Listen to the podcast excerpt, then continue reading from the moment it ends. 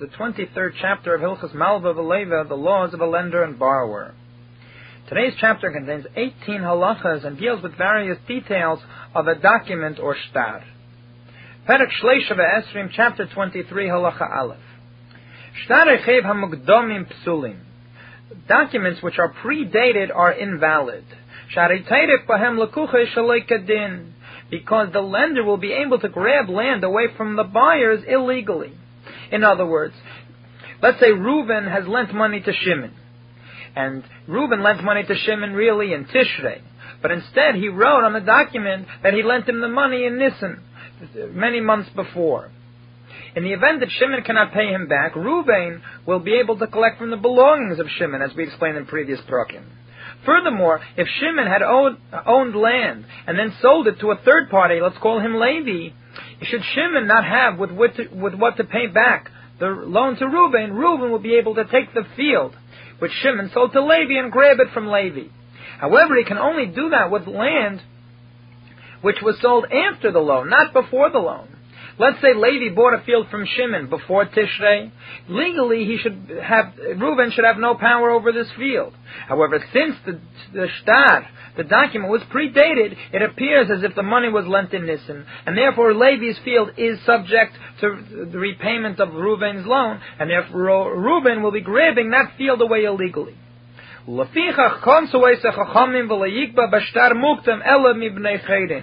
therefore the sages penalized a person in the case of such a document and invalidated it completely. And therefore he cannot collect with such a predated document except from Bnei Chayrim, articles which are presently in the possession of the borrower. Why? Because perhaps he will grab land from the lukuches from the first time which was written into the document as it was predated. In other words, as follows. As we explained previously in the halachas, the difference between an oral loan and a written loan is that in an oral loan, a milva al peh, you can collect only from bnei chayrin, those that are in the possession of the borrower. If it's a milva b'shtar, you can collect also from the mishubodim, from the lukuches, from the third party. So legally, once we know that this is a predated document, we should invalidate any uh, we should say that he should not be able to collect from anything before the proper date, only that which is after the proper date, not the date which is written in the document. However, our sages penalized him that not only he should not be able to collect illegally from the earlier date, that for sure, but even from the later date, from the time that legally the land was meshubah to repaying his loan, even after this time he still is not allowed to collect. To collect, the document is completely invalidated, and the loan becomes like an oral one. Therefore, he can collect only from the Bnei Chayrim. Halacha Beis. This all applies to a predated document. What about a post-dated document? A post-dated document, however, is valid. Why? What could go wrong here?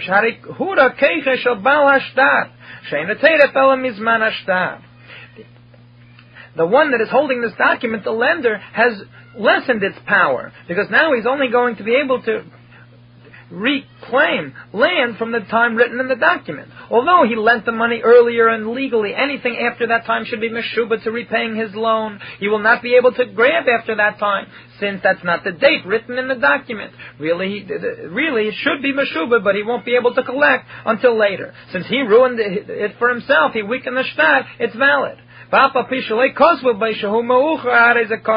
And even should it not be specifically mentioned in the document that it is post-dated, it is nevertheless valid.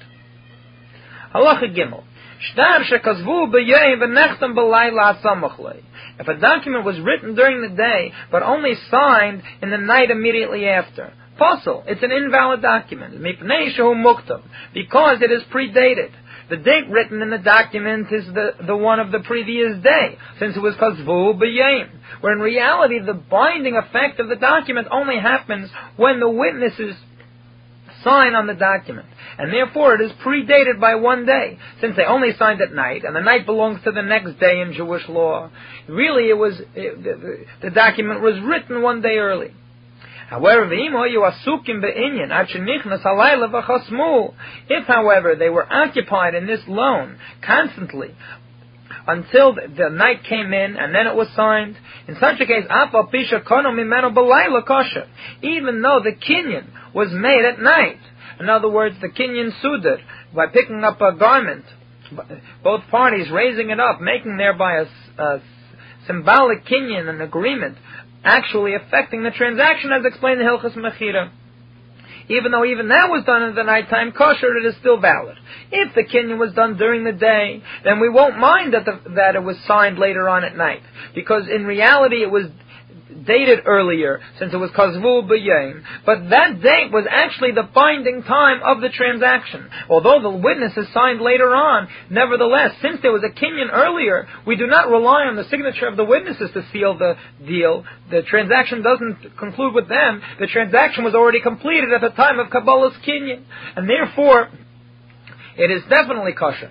But even if the kinyan was done at night, since they were also poisa inyan, and as the Gemara explains, everyone knows about it, since they were constantly occupied in it, the word got out that the transaction took place, even though the witnesses have not signed, and it's still a valid document. Halacha Daled. Let's say the date written on a document is that it was on, written on Shabbos, or on the 10th of Tishrei, Yom Kippur. In this case, we know you're not allowed to write on Shabbos and not allowed to write on Yom Kippur. So either we assume that it was written, it was predated or postdated. So which do we assume? So the Rambam says, Shtar ma'ucher huva kosher. It must be a postdated document and is therefore kosher. Why don't we say it was really a predated document and therefore invalid? We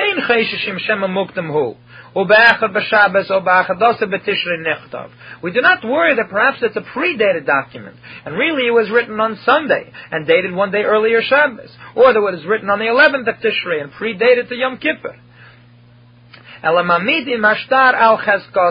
Rather, we place this document in its presumption of validity.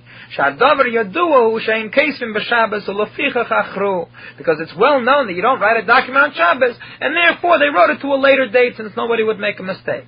But once a document is pre- presented before us, properly written and with valid witnesses, we assume it's a kosher ashtar. And it's so obvious that one cannot write a shtar on Shabbos that this does not ruin the power of the shtar. And therefore, since we could interpret it as being kosher or not kosher, we interpret it to the positive and validate it as a post-dated document. Halacha hey. We are allowed to write a document and give it to a borrower even though the lender is not present. However, conversely, we do not write and give a document to a lender unless the borrower is present. We suspect that if the borrower is not present, the lender will try to put something in the document or twist around the truth and thereafter be able to collect illegally from the borrower. However, the borrower has no such advantage from having a document. The document can only be used against him. However, when does this apply? That the borrower can have the document written even if the lender is not present, only if in a document that has written in it that there was Kabbalas kinyan, as we explained in Halacha Gimel, at the time of the document. Because after the time of the Kabbalas kinyan, that kanu miyade, meaning they lifted up an uh, article of clothing, and thereby sealed the transaction, all of his belongings became a shubah. They became subject to repaying the, the lender. However, if the document does not stipulate that there was a kinyan done at the time of the document, ain We don't even write it to the borrower alone. Unless the, bar, the lender is with him. The yitan Yitanashtarbiada Malve de Fano and we give the lender the document before us. What do we have to worry about if there's no kinyan written there? Because Shema Yichtiv after Lilbus Mimeno Benissen. Perhaps we will write a document now for this borrower in the month of Nisan. However, really, he did not borrow money yet. And he's not going to actually borrow the money until Tishrei. So what's the problem over here?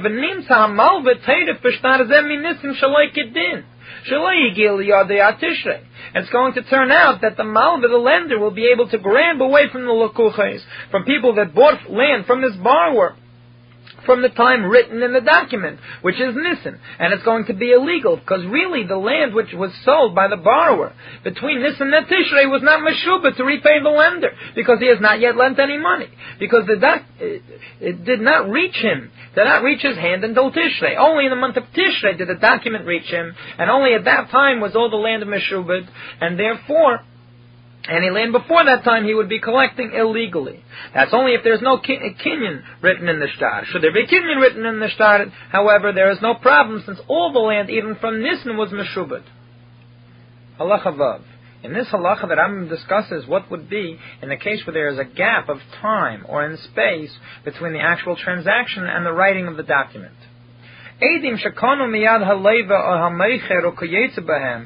Witnesses who made a kinyan sudar, a, a kinyan by lifting up a uh, garment as means of a transaction from a borrower or from a seller or a similar person. However, the time of writing the document was delayed a long time. So which date do they write? Do they write the date that they are writing the document or do they write the date of the transaction? אין יאדו ימשקונו ממנו בי, קייס וין בשטארס מן הקינין. Should they have remember the day in which the kinyan took place, they write in the document the time of the kinyan, when the transaction became official.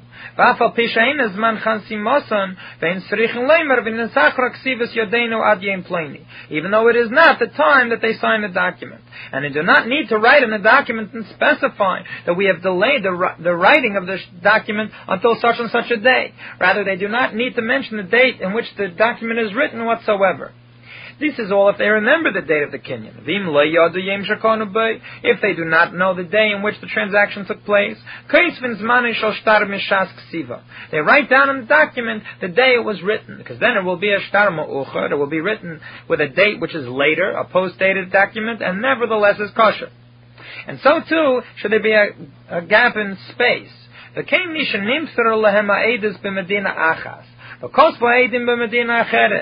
so too of one that gave over uh, to, the, to the witnesses that they took testimony in one land, one place, and they are writing their testimony down, writing the document in another place. El.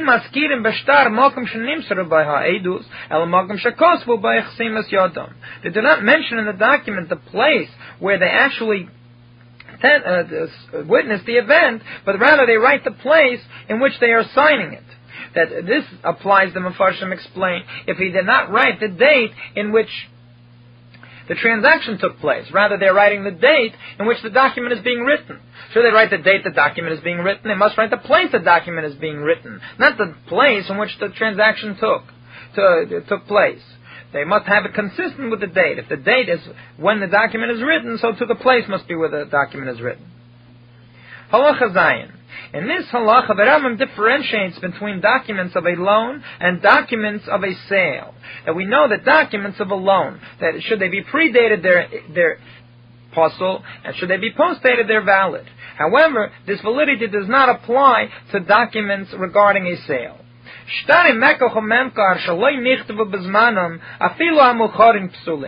Documents of buying and selling, which are, do not have the proper date, even should they be post-dated, are invalid. Why? It would be possible for someone to grab away uh, the, the bought object illegally. Ketzad, for example, כגן שחוטר המייכר וקונה הסודה מיד הלקח קדם שיגיע זמן השטר המאוחר. Let's say that the seller rebought, repurchased this field from the buyer before the post-dated time has been reached. For example, Ruvain sells a field to Shimon in Nisan. And the date on the shtar is Tishrei. And now Reuben, after selling the field to Shimon, repurchases it from Shimon before Tishrei. What's going to happen now? Reuben is holding the field. It's not yet Tishrei. Later on, Shimon can produce a document saying that he bought the field as of Tishrei. And as far as anyone will know, this, this document is valid. The Yetzah the other one, meaning the original buyer, is going to, uh, Yetzah Hashtar HaMa'uchar, he's going to produce this post-dated document. The Yeimar is going to say, Chazarti ulakachtiha pam shniya mimeka, that I repurchased this a second time from you. And Reuben's not going to have what to answer. He has no proof it's not like that. It will turn out he's grabbing it away illegally. However, here the Rambam asks, a question. We said that in a shtarma uchar, a post-dated document, in the case of a loan, we are not worried about illegal collection of this debt. That since the, the only thing that's happening by post-dating the, the debt is that land will not become meshubad. It will be meshubad only from the later date instead of the earlier date. This is the choice of the lender. He is limiting the land which he will be able to collect from. However, now the Rambam compares the two cases. We can imagine a case similar to this in the case of loan. Why shouldn't we worry? The same thing regarding uh, post-dated loan. Why? What's, what could be? Perhaps he's going to pay back before the time which is written in the document. The Yichtav Shever, and then he will get a receipt saying that he paid it off already. The Yachzav the And then the original lender will produce the post-dated document and be able to grab away money illegally. Let's say it's in the almost exact same case. Reuben lends money to Shimon in Nisan and dates are Tishrei. If Shimon pays him back before Tishrei, even if he receives a shaver, a receipt for it, nevertheless, when it comes Tishrei, he's already paid back, but but there will be a, doc, a document, a shtar ma'uchar, post-dated of Tishrei, in the hands of Reuben. He'll be able to produce it and collect, since he has a valid document. So why don't we worry about this for a post-dated document in the case of a loan as well as in the case of sale? The difference is the shaver, the receipt.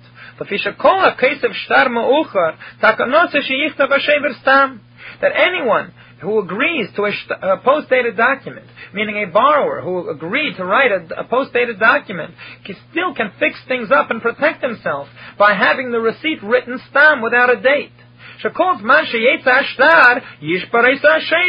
Because as long as any time that the lender will produce his document, his post-dated document, for example in Tishrei, he will be able to break it using his receipt, since the receipt has no date. Should he produce this document in Tishrei saying, pay me off, the borrower is holding on to receipt, which doesn't have a date. Since it doesn't have a date, he can easily claim that it's, that it pays off this loan since there's no date in the shaver. Let's say he writes a date on the on the shaver on the receipt, then it's his fault. Vimlei also came because of a shaver bismane piroin who he If he did not do so, writing the the receipt without a date, and he wrote the date that he paid back on the document, on the receipt, he lost, he ruined things for himself. And in such a case, that a person would be make such an error, first of all, to post date the document, and then to put a date on the shaver, on the receipt, therefore ruining any means of protecting himself. The Chachamim didn't worry about such a strange case, since a person would not normally do such a thing.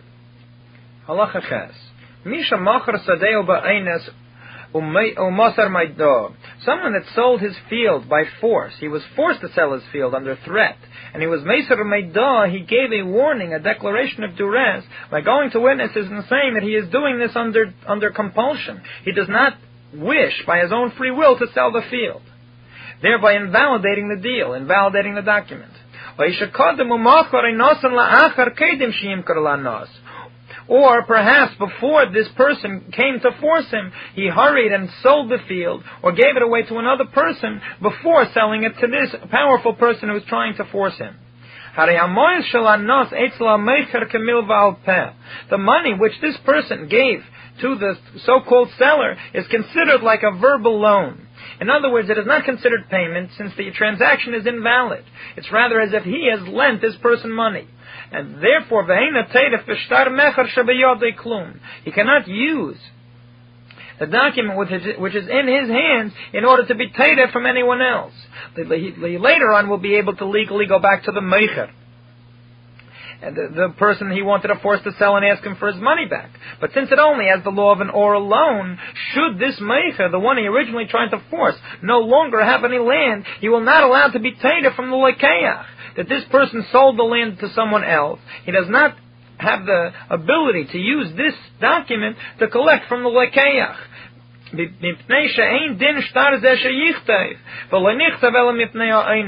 Because legally this document should never have been written. One cannot make a document under compulsion. And it was only written because of this person who was trying to force him. So to any similar case. Now after mentioning in this last case our general principle that one can be teiref, take away from the lakuches, only should there be a loan with a document, not with a verbal one. The Rambam now gives an exception to this rule. Halacha tes.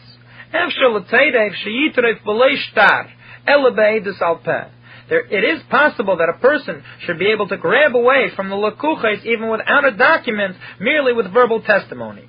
Kesar, how is this? He has witnesses that say that a certain object was stolen from his father, and the thief has now sold this object to someone else, and he is trying to regain it from the person that bought the object. He can take it away from the person that bought from the thief, utilizing these witnesses, even though there is no document substantiating the claim. And so too, if there are witnesses that a court case took place and it was concluded and paskin, so the person's father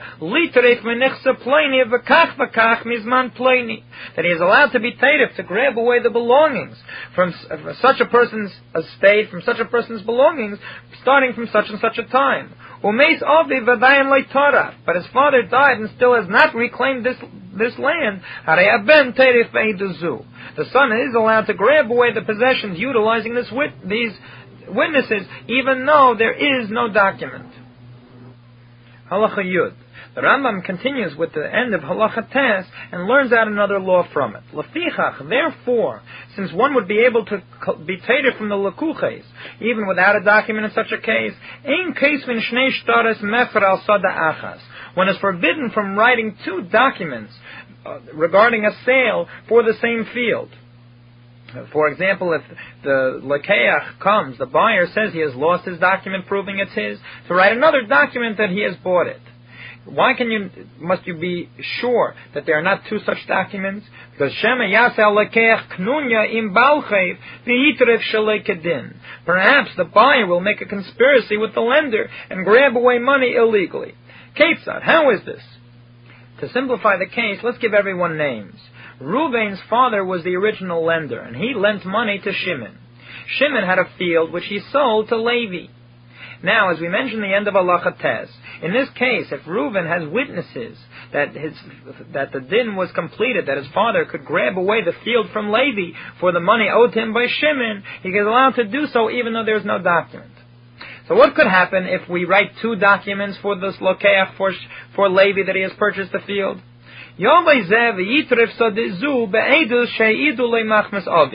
This person, Ruvain, is going to come along, grab away the field which is in the possession of Levi, utilizing the testimony that people gave regarding his father. So Levi is going to lose the field. However, Levi now is not left totally lost. Since he bought this field also with Achrayas, he's going to be able to go back to Shimon and claim his money back from Shimon. And should Shimon not have any money, he will be able to collect from people who bought after Shimon sold this field to Levi. Just as when Reuven made the loan to Shimon. Anything Shimon does thereafter is Meshuba to pay off Le- uh, Ruvain. So too, when Shimon sold this field to Levi, anything he did thereafter was Meshuba to pay off Levi. So now Levi is not going to be stuck out in left field without a field.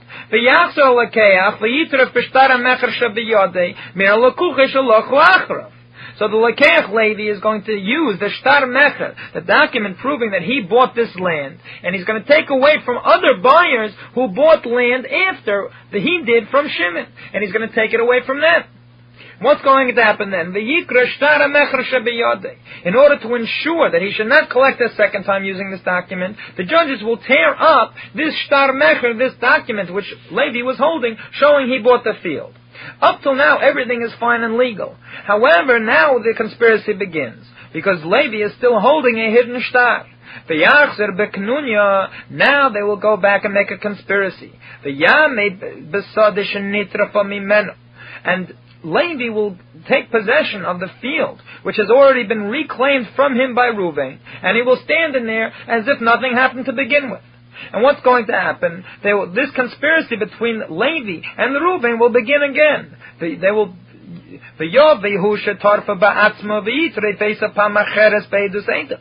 Along will come Reuven again and grab away the field from Levi utilizing his testimony. Should he have grabbed the field away with a, with a document, then we would tear up the document and he would not be able to do so a second time. But now there's not a document, there are witnesses over here. He'll take these witnesses to another court. They will testify that they heard that his father was allowed to collect from the as a result of the loan which Shimon owed him, and so he will be able to take back this field from Levi. Really, the field belongs to him anyway, but it just appears as if Levi is, is sitting in the field. So it will appear to everybody that he's grabbing the field away from Levi.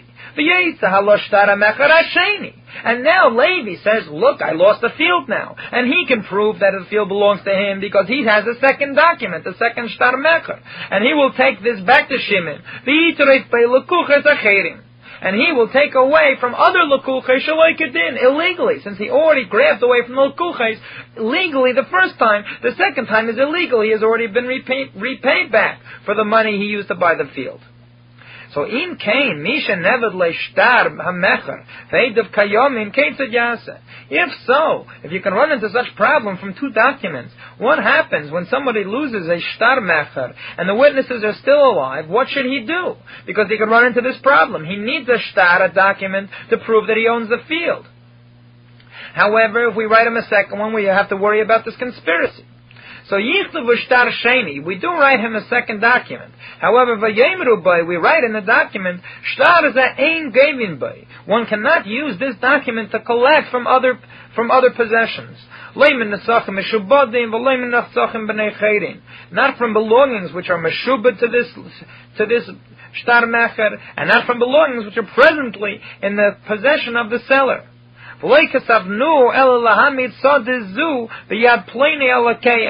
And we only wrote this document in order to, to, to substantiate that this field is in the possession of such and such a person who bought it, in order that the seller or his heirs should not take the field away from him. But we do not intend to give this document such a strength that the that the buyer should be able to grab away from other lukuches in the event that the field is grabbed away from him. However, this that we write another shtar is only in the case of a sale. However, uh, Documents regarding a loan, this is not true. Even though the witnesses as to the loan are still existing. And there was a kinyan done at the time of the loan. They witnessed this transaction take place. And the lender comes back and he says, Shtar ata, ata. This document, which you wrote for me, you witnesses signed, I just lost it or it was burned up in a fire. We do not write for him another, a second document. Because Shema Parei Mochle, because perhaps he already paid off, the loan was already paid off, or he was Meichel, he gave up on collecting this loan, he was Meichel, he gave it up altogether. And now he has regret that he was Meichel and he wants to write another document. And even if the witnesses say that the loan was written for a certain time period, and we have a chazaka, as mentioned previously in the, these halachas, a presumption a person does not repay a loan early, nevertheless, we do not rely on this chazaka, that's, because since the document is no longer in, in existence, it has been lost or burned by the claim of the lender, therefore this chazaka has also been weakened, and we cannot depend on it in order to write a second document. We are afraid that we are, he's going to use this document in order to collect illegally. And therefore, we are not allowed to utilize these witnesses to collect anything at all. Unless the borrower says that nothing at all ever happened. Not only that there was never any loan to begin with. In this case, he is considered to be a kafran. He is denying, a, false denier of their testimony, Kamoshi Yizbar. As will be explained in the sixth chapter of Tayin Venitten, the law of Huchza Kafran, that once somebody is known to be lying, he cannot change his claim later on. Here, since he claimed he never borrowed, he is in clear discrepancy with the witnesses, which we believe, who say that he did borrow money at one time. Since he says that he never ever borrowed money, he is not believed, and then we can utilize these witnesses to collect. Halacha Yud Beis. A person, a lender, whose document that he has owed money is decaying and is beginning to be erased, he takes the witnesses who originally signed the document and comes to court. And the Jewish court, the Beis Din, will write a confirmation that it is a valid document. However, the witnesses themselves may not write another document. Even if the previous document is erased in front of them and destroyed, and therefore there would not be two documents in existence, they are nevertheless forbidden themselves from writing a brand new document. Rather, they should come to court, and the court, the Beis Din, will write a confirmation for that previous document. And with this kiyum, together with the document, the lender will be able to collect. Gimel. How do you write the kiyum, the writ of confirmation for such a document? We write a second document for Aminim, and it says, Onu Beis Din pleni u pleni u pleni. We, the Beis Din of person number one, two, and three, Haitzi pleni ben pleni shtar nimchak. A certain person produced a document which is erased in front of us. He produced it in front of us. Uzmane b'yem pleni. At the time of the document is such and such. Upleni upleni edav. And these were the witnesses. And of course, he must write also the amount of the, who the borrower was, and the amount of the loan, and the other pertinent details. V'im kosvu v'huz kaknu leidusam shel edim v'nimsas mekuvemes. Should they add in the document that we listen to the testimony of these witnesses, and it turns out to be valid. He is allowed to collect with this document, and he does not need any other kiyum, any other confirmation of his erased document. However, if they did not write that they investigated and ask the original witnesses. Let's say the original witnesses of that original erased document are no longer available, and we merely must read the present document and use these witnesses to validate it. New witnesses who will read the document in front of the court. In this case,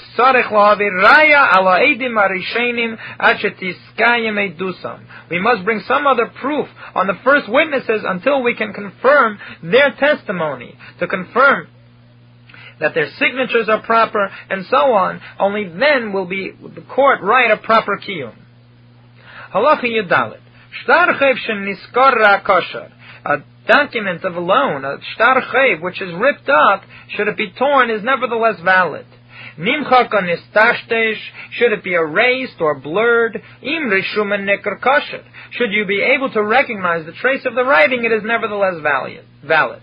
And this that we say, however, that it's ripped, it's still kosher, is if it's ripped without a particular order. But nikra kera Beis Din, let's say it should be torn, as it is normally done in a Beis Din, that the Beis Din invalidates a shtar by tearing it, hareze posel. Then it is invalid. And ezel kera Beis Din, how is the way a Beis Din tears up? Shesiv lengthwise and crosswise. That is the way it tears it up. If you see a tear in such a form, it means that the Beis Din has done it, and therefore it is an invalid shtar. Halacha Tesvav. Misha Cheve, a borrower who has paid off his loan partially. Im Rotza, should the lender desire Machli, v'keisvin lebezdin shtar acher, b'shar rishon. He can switch this document, which is now partially paid off, and write a new document, and the court can write for him a new document with what is remaining from the loan, and he can predate it to the original date of the loan. However, the witnesses are not allowed to do so, it must be done in court. And the imrotza, should the lender desire, yichtav shevet, he can write a, uh, a receipt showing the amount of money which has been paid. Either tearing up the old document and writing up a new one for the new amount would be good, or leaving the old document and merely writing a receipt that has been partially paid is also sufficient. Halacha Tezayin. A person that's coming to pay off his loan. Va'omer amal liashtar. The lender says that I lost the document.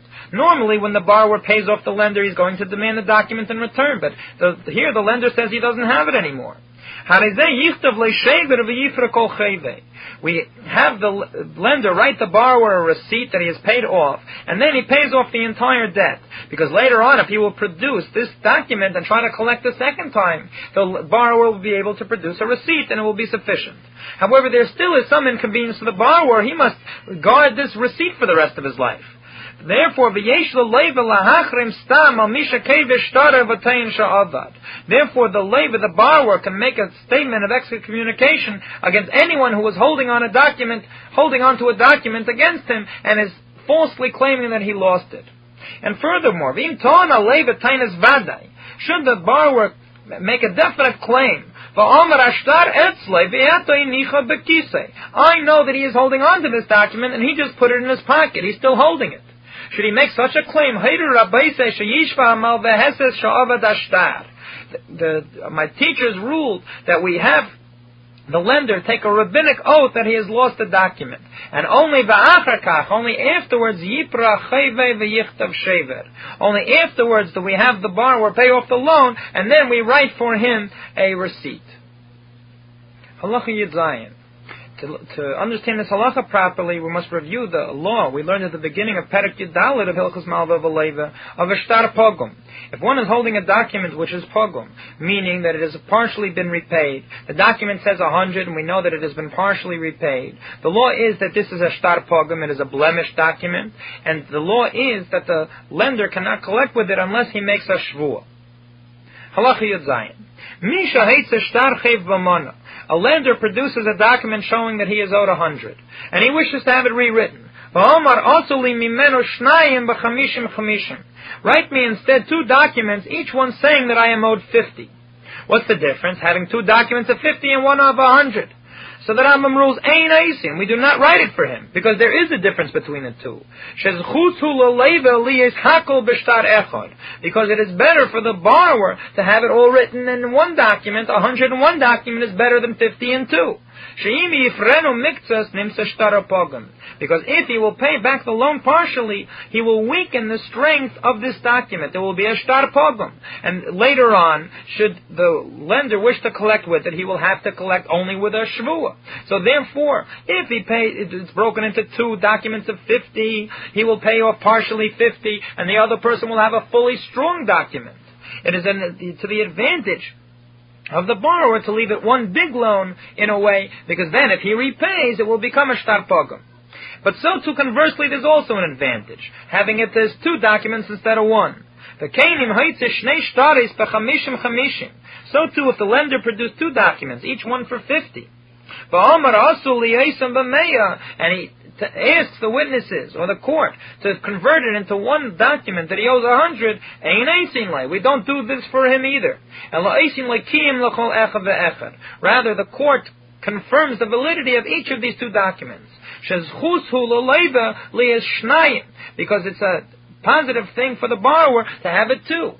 Although there's an advantage to having one, as we said before, there's another advantage of having it two. Because then it would be more difficult for him to force in judgment on both documents together to pay everything at one time. Should there be one document of a hundred, when he brings, when the lender brings the borrower to court, he will force him to pay the entire loan, the entire hundred. Should there be two separate documents, the court is more likely to look at them as two separate debts and therefore it would be less likely they are going to force him to pay everything at once.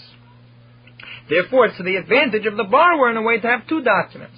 Since there's one advantage of having two and another advantage of having one, we cannot listen to the lender and have the document rewritten without the permission of the borrower. Now, the final lach of the Perek Halacha Yitches. Let's say the lender produces a document saying that he, he is owed a hundred, the ishtarachar b'chamishim. He says, rip up this document and might write me another one that I am owed fifty. This would seem to be a very innocent claim. If anything, he is showing that he is owed less money now. It is as if he is admitting himself that 50 of it has been paid already, and now he's only owed 50, so he wants a document for that. Ain shaming We do not listen to this request, says the Rambam. Because Shema Parahako. Perhaps the lender, has, the borrower has already paid off the entire hundred. Because of Leshever al Shtar Shalmeya. And he has already written him a receipt for a document of a hundred. That he has already paid back a hundred, as would be as we mentioned in Halacha Tezayin. For example, the lender claimed that he lost a document. He would merely write a receipt, in the first case of Halacha Tezayin, write a receipt to the borrower that everything has been paid, and then he's holding his document. Now, this document itself is going to be useless for him because if he produces it, the borrower will be able to produce a receipt that it's already paid. So now what would be if he rewrote it that he's only owed 50? So perhaps it was already paid. And he wrote a receipt that he has paid off, that the borrower has paid off the document which said he owed 100. And when he produces the substantiation, the confirmation of Beis Din with a new document that he is owed 50,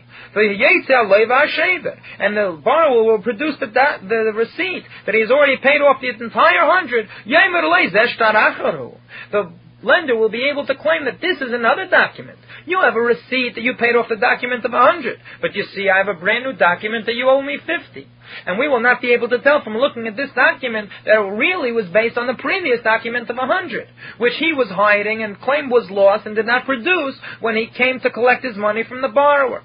Therefore, the halacha is when he comes to say tear up this stock and might write me one even of less value, we still don't do it because he might be using this shtar to indicate that he has a completely different loan and therefore indirectly bypass the receipt which has already been written.